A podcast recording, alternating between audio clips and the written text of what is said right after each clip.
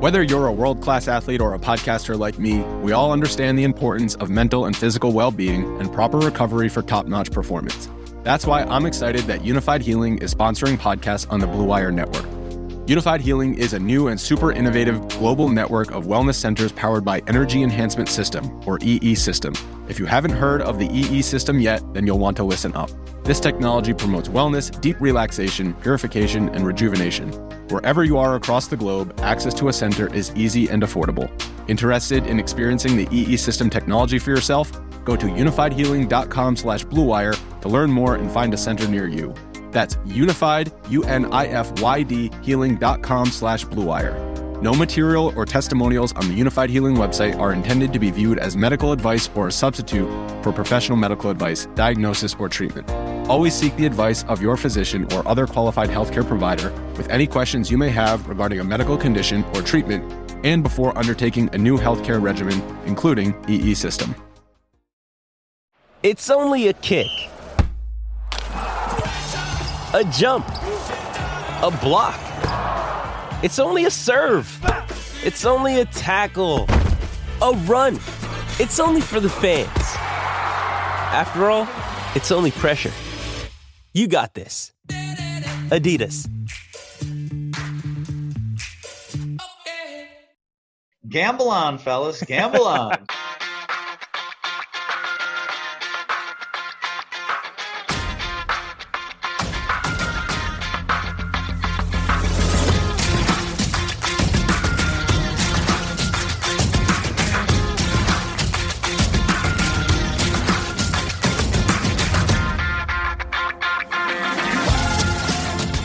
Welcome again to Gamble On, the weekly gambling podcast presented by USBets.com. I'm Eric Raskin, USBets managing editor and media director, and I'm joined by our senior analyst, Pulitzer Prize finalist, John Brennan. And if you were looking for last week's episode in your podcast feed, wondering if you had some sort of tech fail, rest assured that it's not you, it's me. We missed a week of Gamble On because finally, after about two years and two months, COVID got me. Uh, and specifically on the days when we record the podcast, Wednesday and Thursday, I could barely get out of bed. So I ran up the white flag, surrendered, canceled the show for the week, and we live to podcast another day. Uh, unfortunately, I did not lose my sense of smell. So while I was laid up in bed last Tuesday night and Thursday night, I was not spared the stench of what my 76ers were doing on the basketball court. Uh, John, how have you been since we last talked on a podcast two weeks ago? And did you make productive use of your free time that opened up by not having the podcast last week?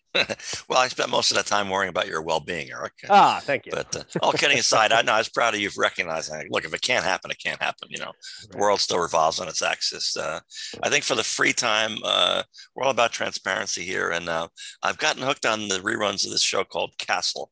Uh, she's a preposterously beautiful detective, and he is a absurdly handsome, uh, like crime story novelist, and he helps out on cases for no reason. It's just ridiculous beyond belief, but uh, you know, it is what it is.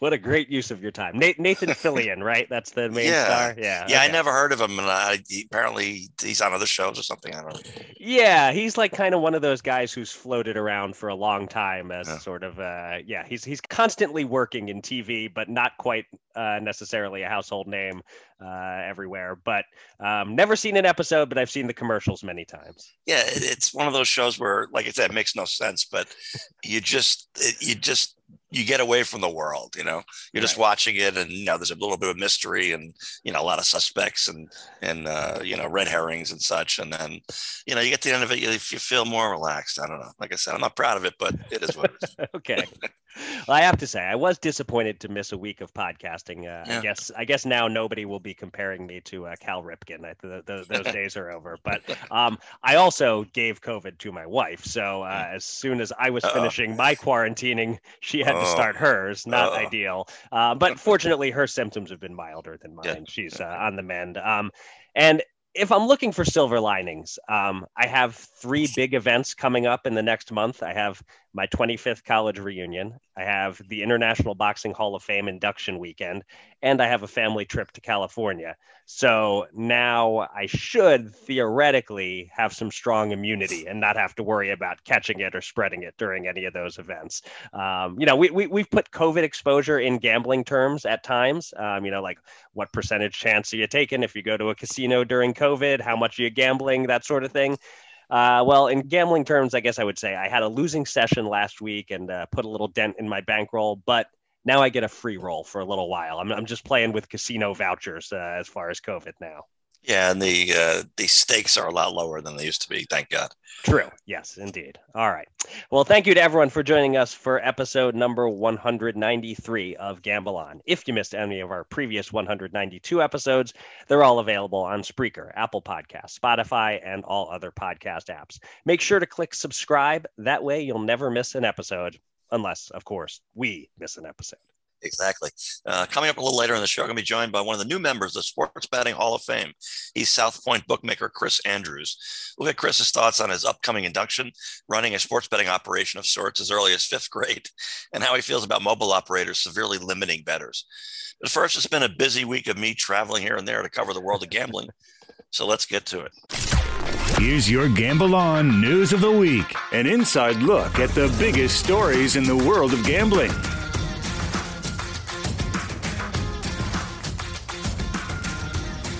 Because we missed last week, we didn't get a chance to reflect on the Kentucky Derby, but now the timing is such that we can look back on the Derby and ahead to the Preakness at the same time.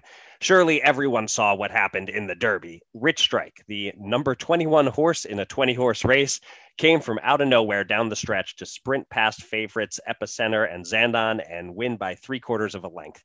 Rich Strike went off at 80 to 1, the longest odds in this year's field, and the second longest odds ever for a winning horse in the Derby. And this was the biggest handle Derby ever, a record $179 million bet in the parimutuel pool, with a mere 501,000 of it wagered on Rich Strike. So, what odds can you get on Rich Strike in this Saturday's Preakness Stakes? You can't. He isn't running. He's skipping the Preakness in keeping with a planned rest schedule, so there will be no Triple Crown winner this year. Meanwhile, Kentucky Derby weekend marked the first weekend with fixed odds betting available in your home state of New Jersey, John. So, any insights on how that's going so far, reflections on the Derby, or thoughts on Rich Strike's handlers bypassing their chance at a Triple Crown? Well, yeah, first I was at Monmouth Park on opening day of its season, which wound up being a day after the Derby because of an inconvenient monsoon down the shore. Mm. Yeah, I'll have an update later today that you can find on njonlinegambling.com or on my Twitter feed on what's next beyond so far what is only fixed odds on Monmouth Park races made while you're at Monmouth Park. Mm. And, uh, you know, I spoke to track operator Dennis Drazen on Wednesday about my experience being a very casual horse racing better at best. Um, I told him that seeing one horse listed at 19 to 1 on the parimutuel board and right next to it 90 to 1 on the fixed odds you could lock in and well i went to lock it in. The price even changed in the minute it took me to place my wager. So i got 100 to 1 odds locked in no matter what mm. which is crazy on a race with only seven horses. I mean if my guy has four legs i figure he's got a puncher's chance right? So just as the race started i think the fixed odds finished at 42 to 1 or so and the parimutuel number finished at 34 to 1 so for one fleeting second i'm excited about my odds. 100 to 1 this is great then the race started, and my horse had four legs, but well, they didn't move very fast. So, you know, apologies to long-time New Jersey resident Yogi Berra. This one was over before it was over. Sometimes it's just it's just over. Uh, by mid-race, the fancy new $2 million video board installed by fixed odds partner BetMakers showed a crisp view of the race. Well, of six horses. I had to look back from the rail to see mine trotting in the distance. So I, I, really enjoyed the experience. I felt like I, I got over on I, I beat the man. I had something right. for one fleeting second. So now as for the Derby winner, also, um, I was shocked to see that three of my siblings, none of whom have much interest in horse racing, were on a group family chat talking about watching the race beforehand. Hmm. And the result really energized them. But now with no shot at a triple crown, I have it as about plus 1500 that any of them wants to Preakness now. So that's a bummer. But that said, the dream scenario in Jersey, and it's happened before, is to have three different Triple Crown winners. Then they go head to head for the first time at the Haskell at Monmouth Park in midsummer. That could be a big Brennan family festival. Well, I'm a I'm a little bit like your siblings who uh, may lose interest in the Preakness. Uh, I, I think you, you actually referred to yourself as a you know a casual, very Yeah. casual uh, better for uh, horse uh, horse Mm. betting. I, I think I represent the voice of the extremely casual horse racing fan in that I've never bet on it. Um, I watch no more than three races a year, and for the most part, the only thing that makes me care about the outcome of a race is if a horse has a chance at the Triple Crown, which Mhm. is always possible heading into the Kentucky Derby almost always possible heading into the Preakness and occasionally possible heading into the Belmont. So, as the mega casual fan, I find it supremely disappointing that Rich Strike won't run the Preakness. Um, I might watch on Saturday, I might not. If I happen to be home and I remember that it's on, I'll turn it on. It's a fun two minutes. But if Rich Strike were in it, I would actually go out of my way to try to watch. And, you know, I'm sure the handlers have very good reasons. Presumably, they're doing what's best for the horse. But in terms of what's best for the whole sport, seems to me like they're definitely not doing what's best for the sport. Um, and in terms of betting, too, I'm sure handle would be a lot higher if Rich Strike is in there and people are trying to decide. Well, he was 80 to 1 for the Derby. Now he's what, 8 to 1? Is that a good bet? How do I handicap him, etc. So, anyway, that's my uh, extreme casual viewpoint uh, on, on the, the Preakness situation. But boy, the house cleaned up on the Derby from the sound of things. Yeah. Um, appa- apparently, Circa took a loss. Uh, the, a bunch of betters there jumped on the longest shot in the field, and they had a, a Rich Strike at odds as high as 150 to 1. Um, so they didn't do so well, but most other race books kept almost all the money. And um, pour one out for poor Mattress Mac, who lost $2.6 million on the Derby. But of course, he didn't really care either way. It was all just a hedge, and I should stop giving him publicity because I can feel Brett Smiley getting upset with me right now. Yeah, I'm thinking of an intervention there, possibly uh, down the road. But I got to tell you, I don't blame the horsemen. I blame the industry.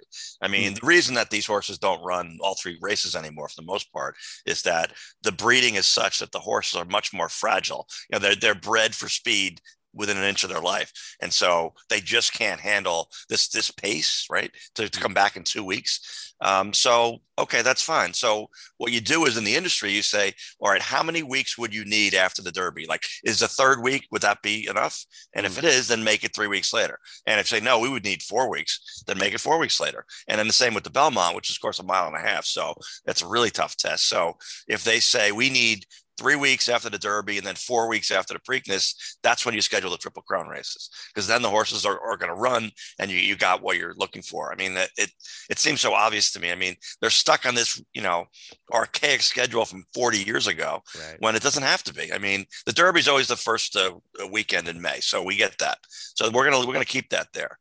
We can move the Preakness and Belmont dates. I mean, and if you say, oh, that's gonna you know, cut into some, nobody cares. I mean, these are the three races that the average, you know, schmuck like you and I care about. Yep. So so schedule those races in a way that the best horses can race in each of the three races. That's what you got to do.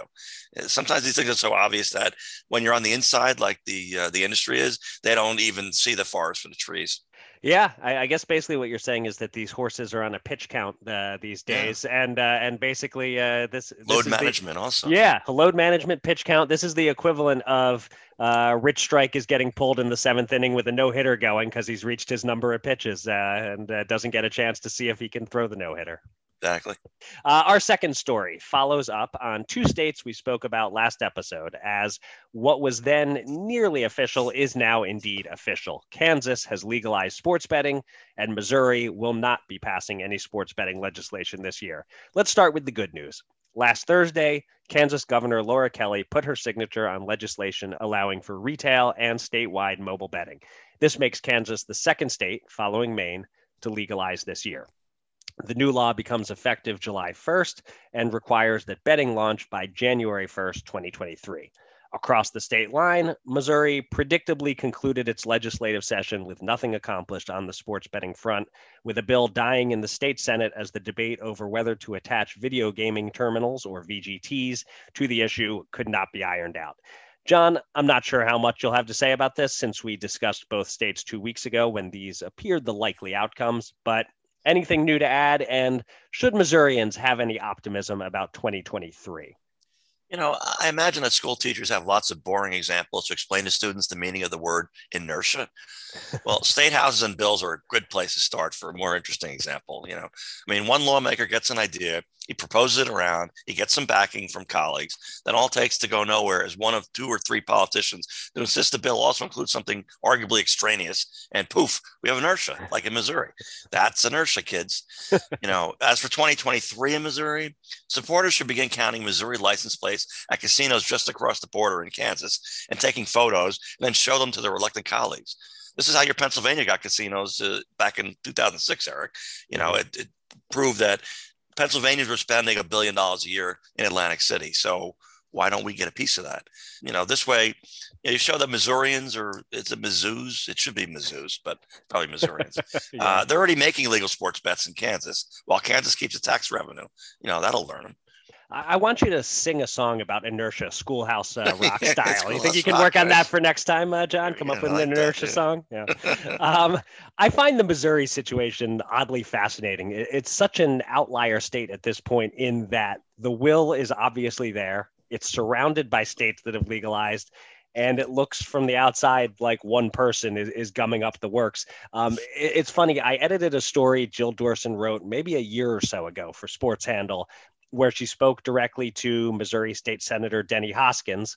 He gave her some colorful quotes, and I edited it and I sent her a note that, wow, this Denny Hoskins guy sounds like a total a hole. Um, and she had a politically correct reply to the effect of, yeah, he's a character. He speaks his mind. One of those sort of things where she doesn't quite want to endorse me calling him an a hole, but she isn't disagreeing either. Um, he, he, obviously has a, a, a my way or the highway kind of attitude. And it's pretty clear to me that Missouri would have legalized by now if not for Hoskins overplaying his hand. Um, so the short version of what happened is everything was negotiated and compromised and agreed upon, and the bill passed the House. But in the Senate, he insisted these VGTs be part of the bill, and he killed a bill that didn't include VGTs. And it seems like when Kansas legalized, he scrambled and said, okay, let's try this one without VGTs but it was too late. They couldn't work out the details. There was an annual license fee that was too high for some stakeholders. Um, Jill got some excellent quotes again last week, not from Hoskins, but from some outside observers. Um, John Pappas, who I think we've had him on Gamble yeah. on, right? Yeah. Uh, he said, quote, with sports betting now legal in Kansas and other neighboring states, Missouri has become a virtual island, but it won't stop Missourians, sorry, there it is, Missourians, uh, from betting. Residents will just travel out of state or worse, place a misguided trust with illegal offshore websites. We are hopeful lawmakers and stakeholders will do what's right and agree to pass a law next legislative session. Uh, and then Brendan Bussmann told Jill after four years, you would think some of the champions of this initiative in the legislative body would have figured out how to get this across the goal line, but the ball was fumbled well before this last week of the session.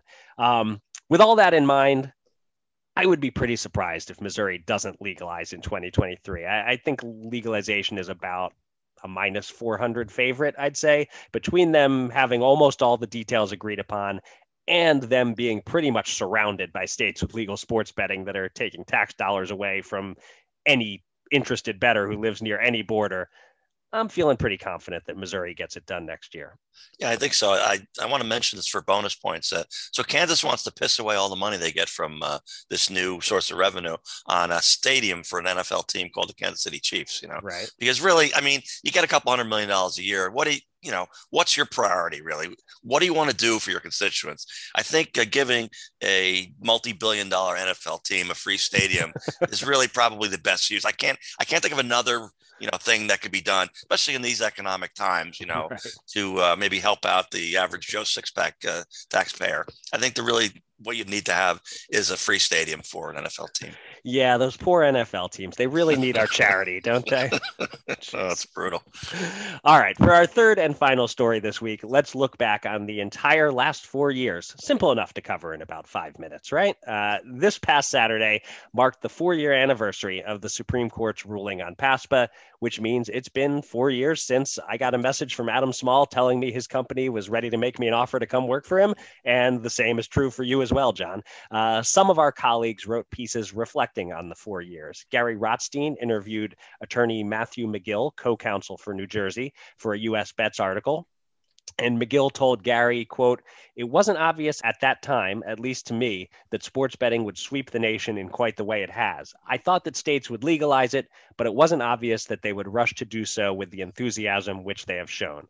Uh, meanwhile, Jeff Edelstein wrote for Sports Handle about some of the most and least surprising developments since May 14th, 2018, considering a scandal like the Calvin Ridley story highly predictable, while Tennessee legalizing sports betting in the way that it did, as quickly as it did, was a shocker. Uh, John, your thoughts four years into the post PASPA era, and care to look into your crystal ball and make a prediction about the industry four more years from now?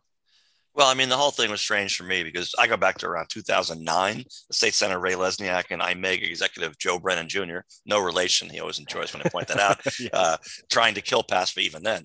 The state referendum on it passed in 2011. And of course, the famous court case with the NFL, NCAA et al. Uh, began in 2012. So now nobody else in the media from back then still covers this stuff. So, hmm. but those in the know realized that the ruling was telegraphed a year earlier. The Supreme Court had asked the Solicitor General, lawyers called that slot the 10th justice, if the case is worth taking. Well, the court always takes the advice they get from that office, except here. And when a message of no is ignored and they took it anyway, gee, I wonder why. Spoiler alert, what are they going to do? So, also worth mentioning that kind of forgotten, I think, is that all nine judges conceded it was a dopey law. They don't use that term exactly, but that's right. what they conceded. Uh, two of them wanted to salvage chunks of it, another was wishy washy, and six agreed it needed to be put in a rocket and launched into the sun, which it was. So, the mainstream world took the ruling like a revolution, while the few insiders, well, they didn't yawn because there was work to be done pronto, but they certainly weren't shocked. Um, I, personally, I actually was talking to Adam and others well before the ruling, since mm-hmm. it was a fait accompli. You know, I'm reminded of my father when he was around age 90, confiding that during World War II, before he went overseas as a B 17 bombardier, two women actually were in love with him. I could have married either one of them, he said, without bravado. Seriously, without bravado. But your mother loved me more. Well, in mid 2018, it was like that, but with more than two women, metaphorically speaking, as far as I'm concerned. so no, no, no predictions for uh, four years from now. You're going to pass oh, on that. Yeah, one? I'm going to go uh, 48 states. There's a debate of whether Utah is definitely the last one, or if Hawaii gets to be 5-0 again.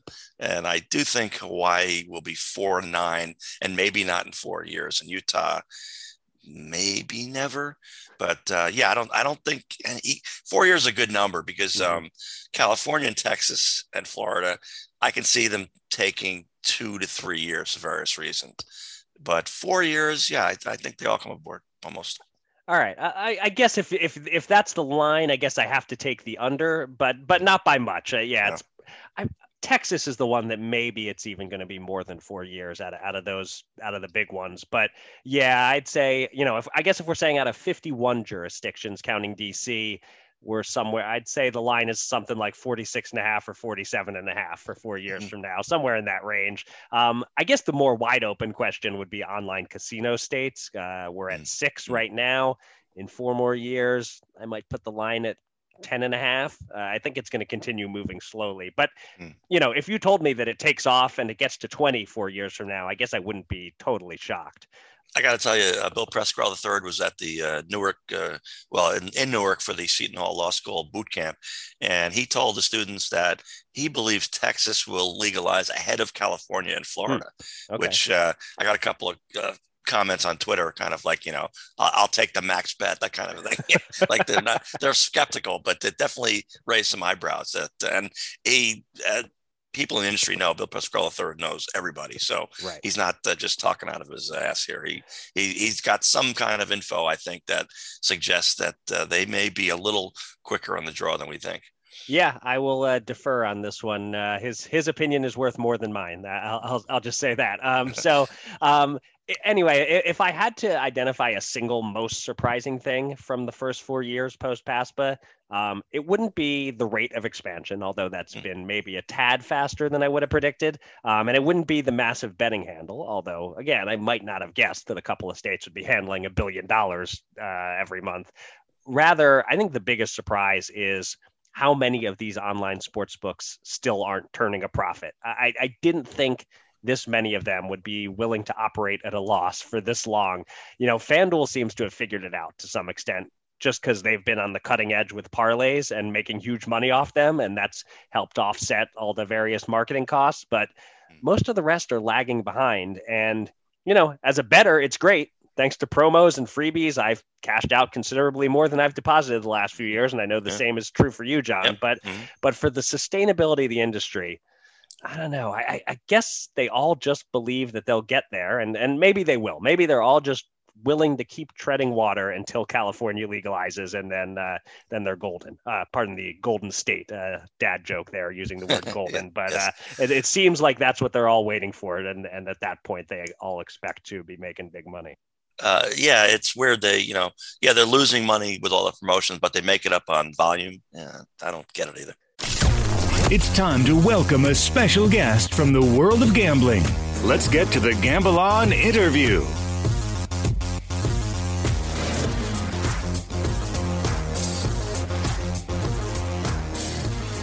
On our most recent podcast, we reported on the Sports Betting Hall of Fame's class of 2022 and noted that none of this year's inductees have ever appeared on Gamble On.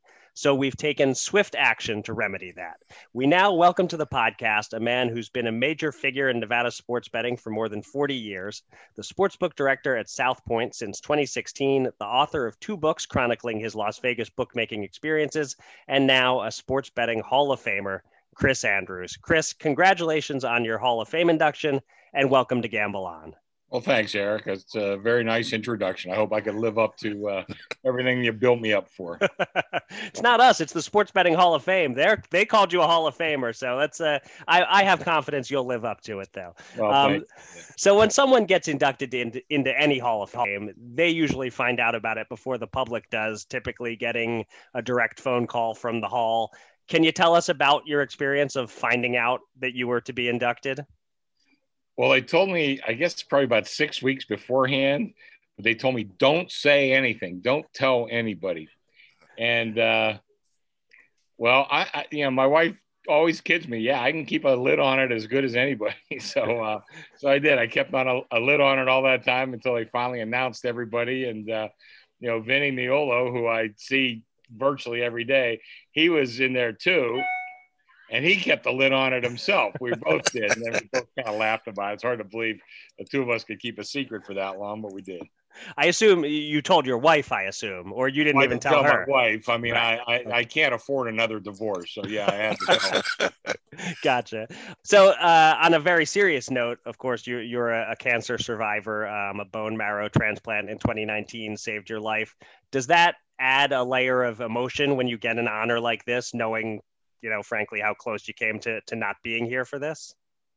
Yeah, just to clarify, it's not technically cancer. You know, Okay. it, you know, I'm not a doctor. They treat it like cancer. I can tell you that. Um, and yeah, I think it, it had a lot of, it it changed my perspective on a lot of things, you know, that, um, you know, like kind of when you look death in the eyes um, and survive, um, you know, probably like a lot of other guys, you know, you kind of realize what's important, what isn't in life.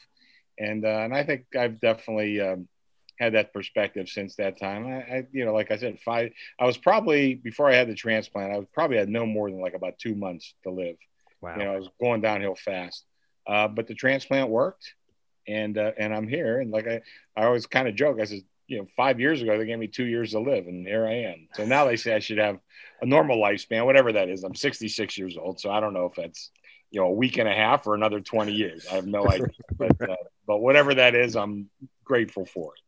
Yeah, Chris, uh, you know, oddly enough, uh, I came up with a question in my mind that I thought I would ask you originally, and it was going to be, you know, what would your fifth grade teacher say you were going to become? And I figured the answer would be an astronaut or, uh, you know, the president or in the military or in the Peace Corps or something, you know, grandiose. And then I read the profile about Gary Rotstein in pennbets.com, one of our websites, and uh, I realized I, I wasn't far off the mark, was I?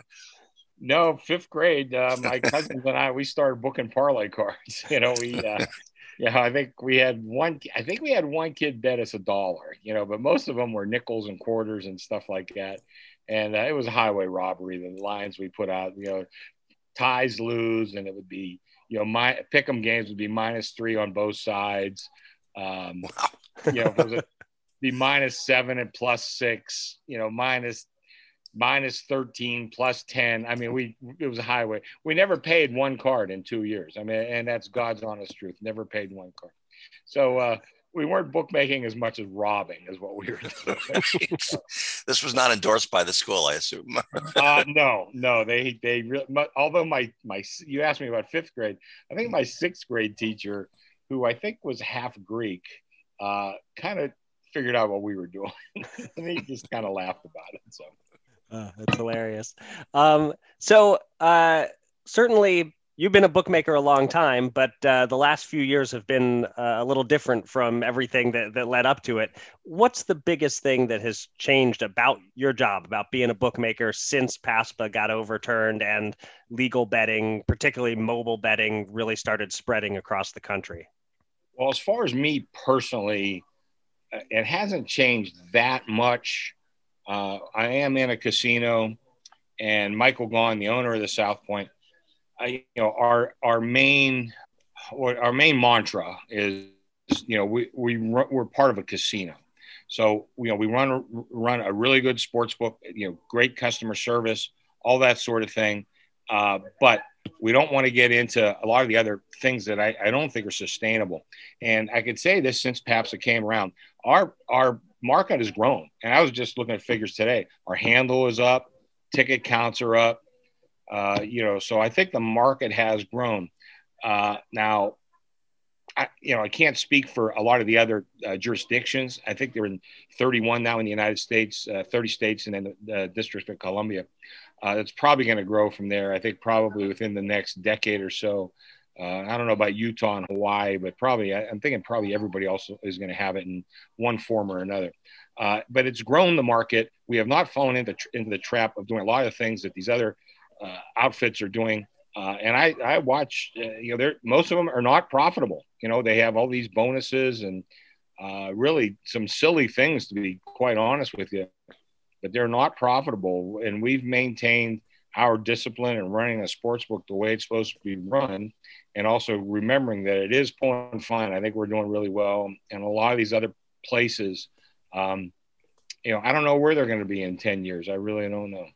Right. And just just the the the mobile side of it. I mean you know you're you're old school. There's mm-hmm. something special about being at the sports book in person watching the games talking to the t- the guy at the at the window and all that sort of stuff.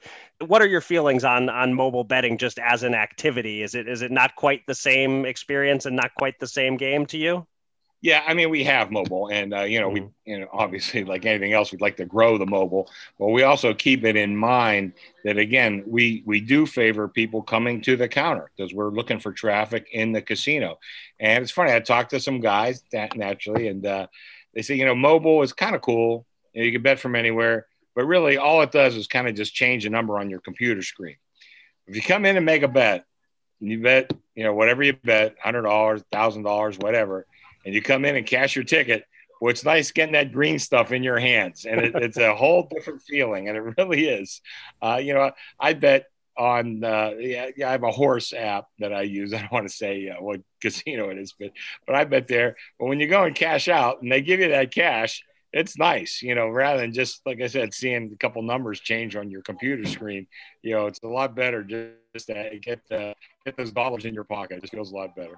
Yeah, Chris, a lot of these newer sports books in particular are notorious for limiting what they call sharp betters to where um, they uh, they'll they'll knock you know a, a ten thousand dollar bet down to you know uh, eighty six dollars or some silly number. And I think for somebody not in the business, they might think, well, of course, I mean the, there aren't many people who make a living betting on sports, but if they do, why would you want them to bet there? Because they're to it's going to cost you money. So why would you want that customer? But you know, what what is the wisdom of taking on the sharps, and and how do you feel in general about you know not only limiting some bets at some cases, but you know extreme limits in particular. Well, everybody has to have some limits. I always said, like, if Jeff Bezos walks in and wants a billion dollars on the game, are you going to give it to him? Well, no. So you have to have some sort of limits. But we, we, you know, we we don't have great limits on our phone app. But you know, I've never gotten any kind of beef whatsoever from Michael Gaughan from taking big bets at the counter. He wants people to come in, and that's fine. Taking million dollar bets here. Uh, we, you know, and I, I don't want to mention any names, but some very prominent guys in the industry will tell you that I treat them very fairly.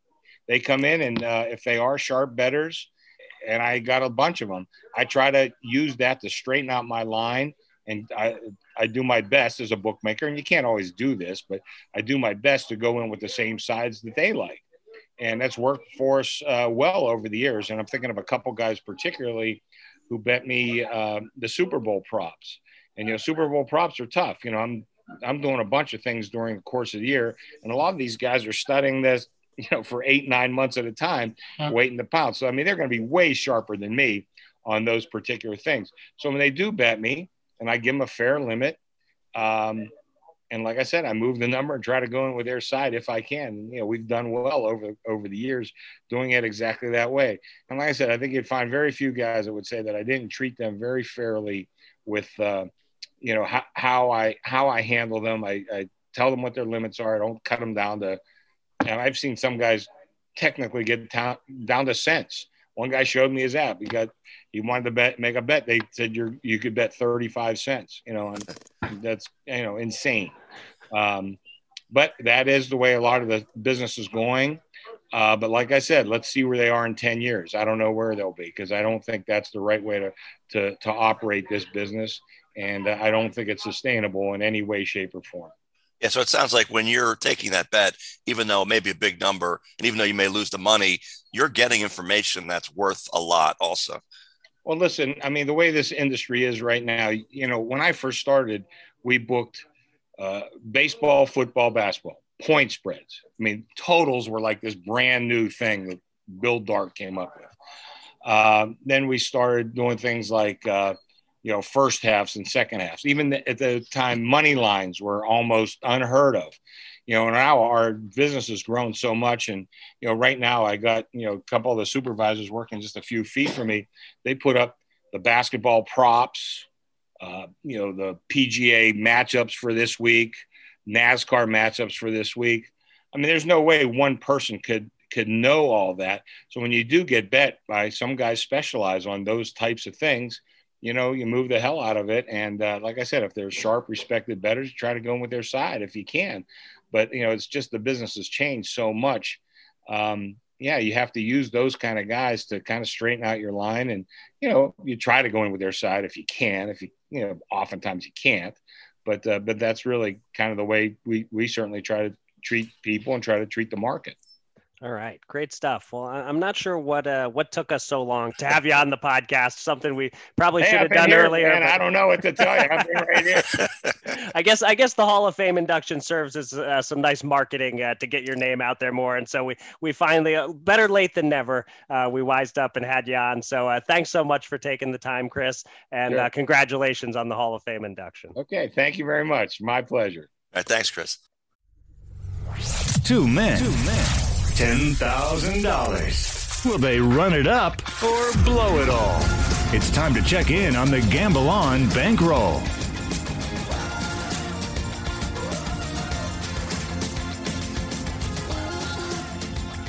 Let's update our betting bankroll. And, well, one good thing about having an unintended week off during which you can't place any bets is that if you can't place bets, you can't lose bets. Uh, the week off also gave several of our playoff series bets a chance to play out. So we have a lot to update. Uh, we'll start with John's two golf bets.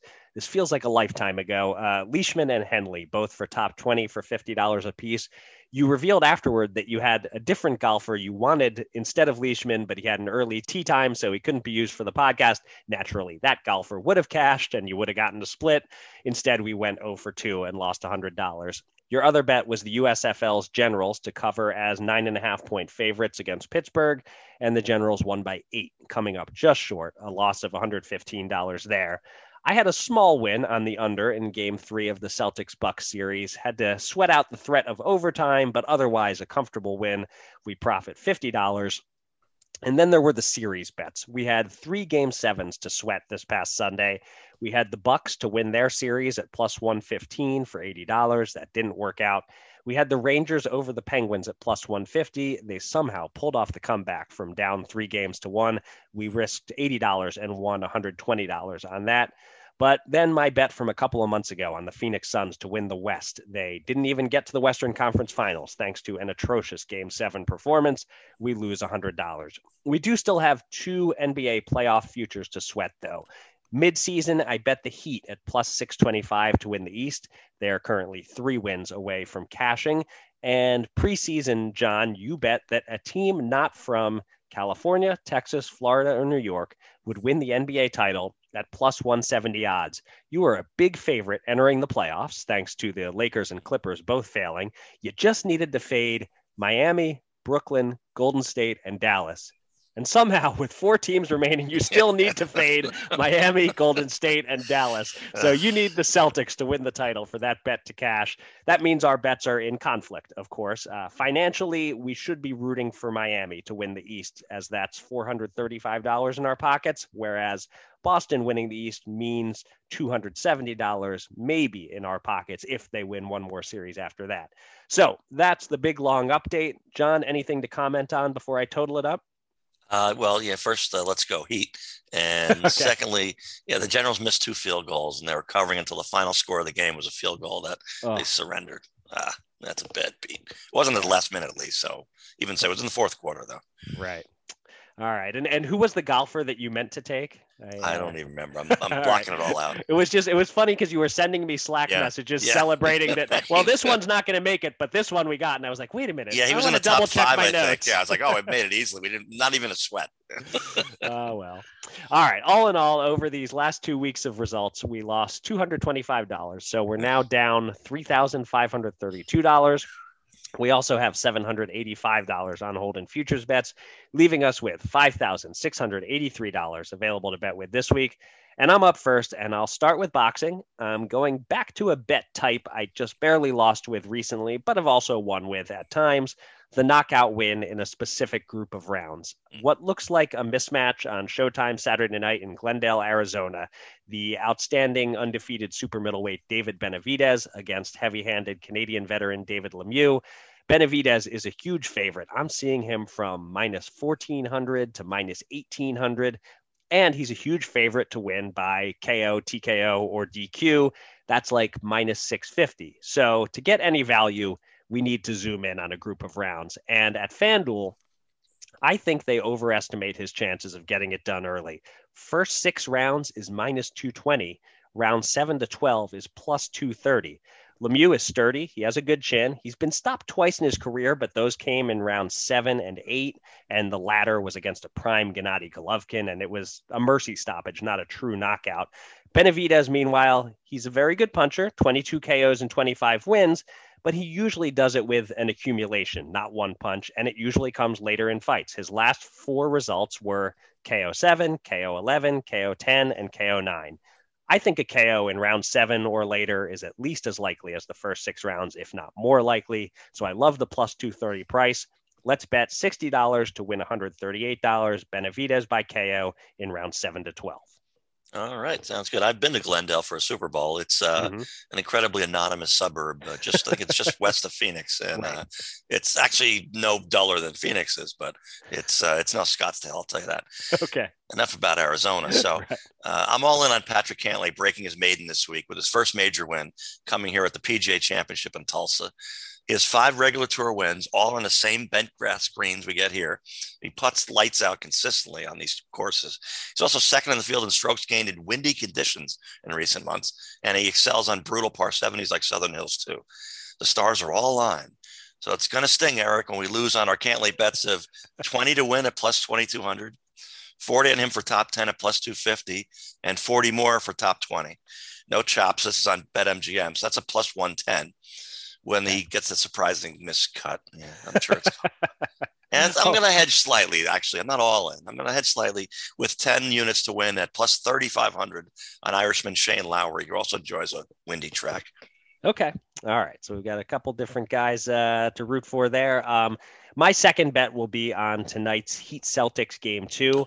I'm a little wary of the spread or the money line. Can't tell if the Heat are just unbeatable at home or if the Celtics might have a refuse to lose game in them here. Mm. So I'm staying away from all that. And instead, I'm just betting on Jimmy Butler continuing to play the best basketball of his life. I watched it in the Heat Sixers series every game. I watched it again in game one on Tuesday. He is absolutely in the zone as a scorer. With Kyle Lowry out, he's putting the team on his back. This is the best version of Butler, and not even Boston's excellent defense can stop him. His last five games, he's scored 33, 40, 23, 32, and 41. And that low one, the 23, that was in a blowout where he only played 35 minutes instead of his usual 40 to 43 minutes. His line here is 26 and a half points. I like the over on that quite a bit. And as a bonus, FanDuel has the over at even money. So let's bet 100 to win 100. Jimmy Butler over 26 and a half points tonight.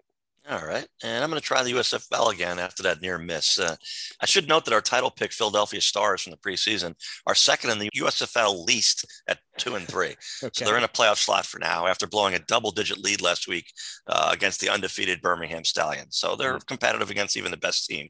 So that's a good feeling. So let's show our faith in our Stars by taking them for 110 units at plus three versus a two and three Tampa Bay team that is second worst in the USFL in points scored. All right. I like it. I'm all in on the stars. Uh, and that'll do it for this episode of Gamble On. Thanks to everybody out there for listening. And thanks again to our guest, Chris Andrews. You can find me on Twitter at Eric Raskin and John at Bergen Brennan and follow US Bets at US underscore bets. Go to usbets.com for all the latest news and analysis from the world of gambling and subscribe to this podcast on Spreaker, Apple Podcasts, Spotify, or anywhere else. And with that, John, please take us out. Yeah, so I went to the LPGA Tour event in North Jersey on Saturday. I'm expecting to see a pretty significant sports betting presence by BetMGM, uh, sponsor of the tour. After all, the event is in the billion dollar monthly handle state of New Jersey, and the course is about 10, 12 miles from Midtown Manhattan, where, of course, New York has blown up everything, including New Jersey, on betting volume. So, you know, the grounds naturally are lousy with rich old people who, in many cases, may not have signed up with a sports betting app yet because they're too embarrassed to ask their kids or possibly their grandkids for help. So you set up a big hospitality area like DraftKings did at the PGA Tour playoff event in nearby Jersey City last summer. Instead, I saw nothing. I taped the TV showing of the round as well, and uh, it's like PASPA had never been revealed. Forget the fourth anniversary. We're back in 2017. No commercials, and unlike the men's tour, no announcers talking up the odds changes on the marquee groups from pre-round to let the turn. No recommendation on which way to spend your hundred bucks. Yes, they assume golf fans bet hundred bucks pretty casually, and they're probably right. On the low South Korean, or if so and so will make birdie on the next hole. Now, if the LPGA announced that they decided to be the one sport that ignores gambling, so attend their events and watch them on TV without being pestered by those sales pitches that frankly annoy a lot of fans, well, that would be interesting. We're going to zag where everybody else zigs. And if you like sports but you don't like gambling, watch our product. That would be kind of cool. But they are paying lip service to being into the whole idea. Now, a tour spokeswoman said to me that I'll see some betting references at the next event. So I looked it up, and it's in Las Vegas, of course. You know, Okay, but of course, in a wealthy area of bet crazy New Jersey and nearby New York City, that too would have been a good place to make some money. So I give a bogey to the women's tour there. And with that, everybody, until next time, gamble on.